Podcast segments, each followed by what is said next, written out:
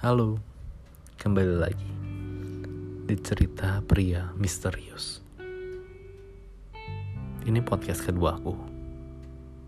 Aku akan bercerita tentang aku dan kehidupan kelamku. Seperti pada podcast sebelumnya, aku akan bercerita tentang kehidupan pribadi aku dan kehidupan kelam aku.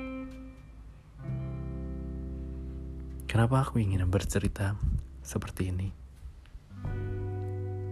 Karena hanya di podcast saja, aku dapat menceritakan semua isi hatiku dan kehidupan lain dari dalam diri aku. Karena aku tidak mau orang yang ada di sekitar aku, keluarga aku, ataupun teman-teman aku mengetahui siapa sebenarnya dalam diri aku. Aku berharap semua orang yang dengar cerita aku dapat mengambil sisi baiknya saja dan tidak mengulangi sisi buruk dari dalam diri aku.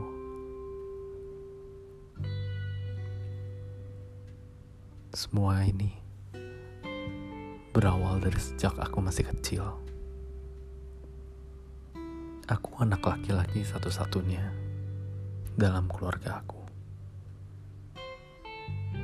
Diapit oleh kakak dan adik perempuan.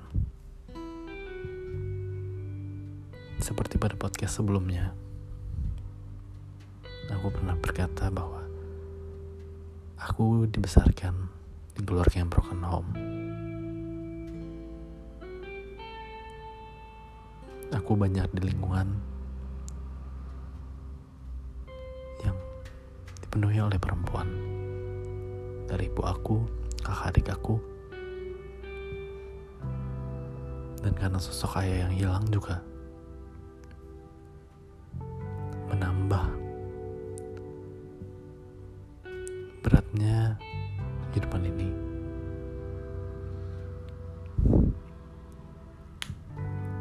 Dan menambah besarnya kemungkinan aku akan menjadi sosok yang tidak aku bisa prediksi sampai saat ini. Awalnya semua biasa saja. Sampai aku mulai beranjak remaja, aku merasa ada sesuatu yang aneh dalam diri aku aku mulai merasa tertarik dengan kehidupan seksual yang menyimpang. Aku tidak tahu seperti apa seharusnya kehidupan seksual itu. Aku masih bingung. Tidak tahu harus bertanya ke mana karena aku malu. Dan kalian semua tahu bahwa kehidupan seksual itu masih amat sangat tabu di Indonesia. Di, hidup, di kehidupan kita sehari-hari. Apalagi saat kita masih remaja, pengetahuan tentang seksual juga rasanya amat sangat minimal. Yang ada kita mencari tahu informasi ini dan itu dengan sendirinya.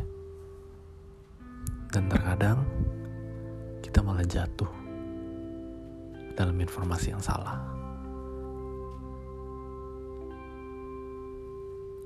Hari demi hari aku jalani.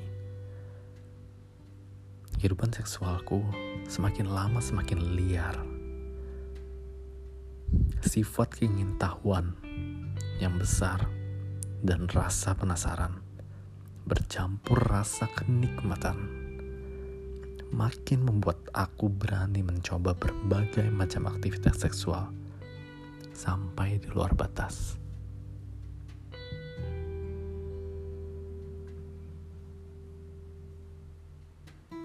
Aku mencari berbagai macam informasi. Aku mencari berbagai macam kenikmatan yang bisa aku dapatkan.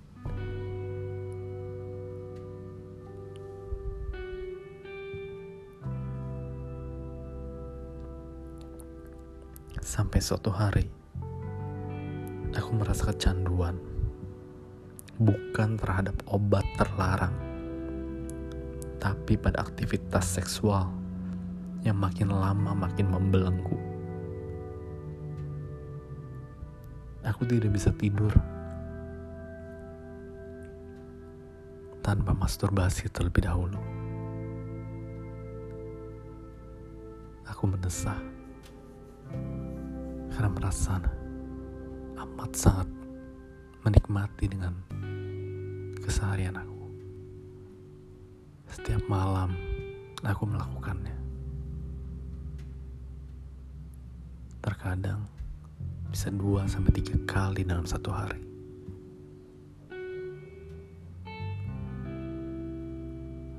Aku tidak tahu kenapa aku bisa sampai seperti ini. Aku tidak tahu kenapa aku menjadi seperti ini. Tapi aku sangat amat menikmati.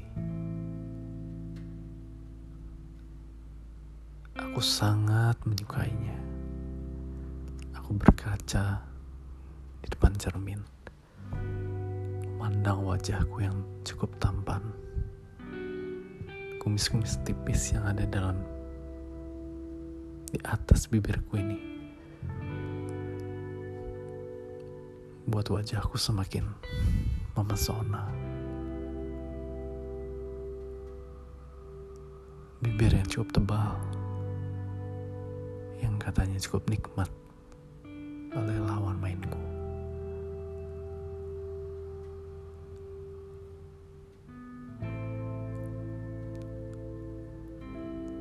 Terkadang aku meraba diriku sendiri.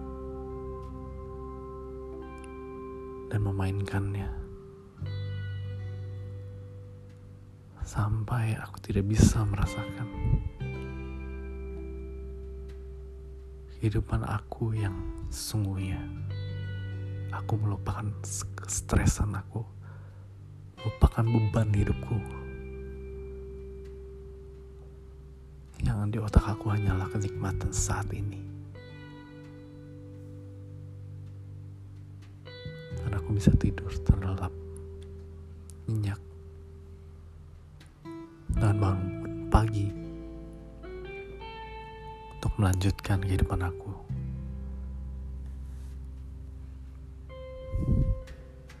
Aku browsing dari internet. Untuk mencari kenikmatan dan sesuatu hal yang baru.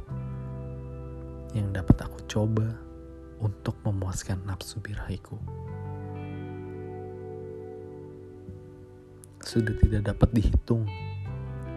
Berapa kali aku bermain di ranjang. Berbagai macam posisi sudah pernah aku coba. Baik dengan pelindung maupun tanpa pelindung. Saat hasrat itu datang, tidak terfikirkan olehku apa dampaknya aku bisa dapatkan dari hubungan sesaat dan beresiko itu. Yang di otak aku hanyalah kenikmatan saat yang tidak bisa aku dapatkan dari hal-hal yang lain. Aku amat sangat menikmatinya. Sama hal pula dengan teman lawan mainku.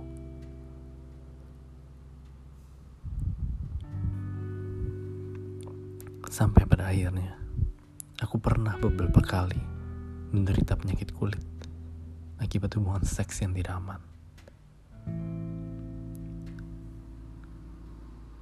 Seiring berjalannya waktu, usia makin bertambah.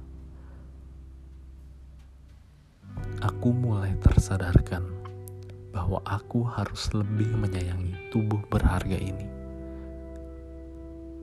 Wajah yang tampan ini amat sangat sayang jika rusak dengan sesuatu hal yang hanya dapat dinikmati saat tanpa memikirkan risiko yang buruk yang ada di luar sana. Aku tidak boleh lengah dengan ancaman virus HIV. Aku tidak mau sampai tertular HIV AIDS. Karena di luar sana sudah banyak yang tertular HIV, tapi tetap masih berkelana dengan liarnya.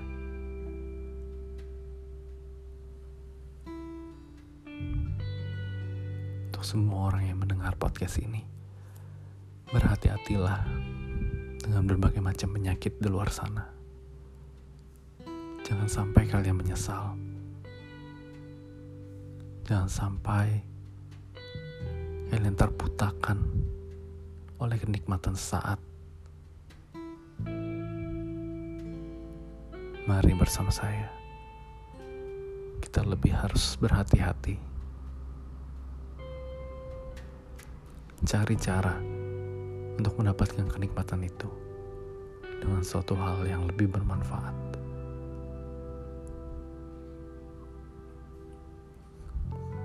Sekarang aku lebih selektif dalam mencari teman tidurku. Agar aku tidak menyesali kemudian hari.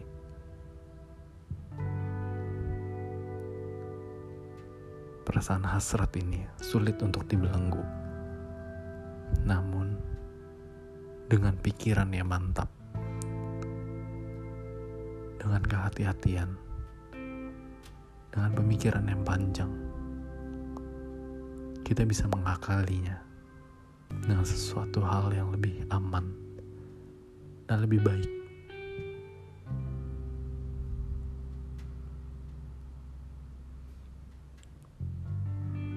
Cukup sekian cerita tentang kehidupan kelamku. Aku akan menceritakan hal yang lebih banyak dan lebih dahsyat dari ini. Tunggu di podcast berikutnya.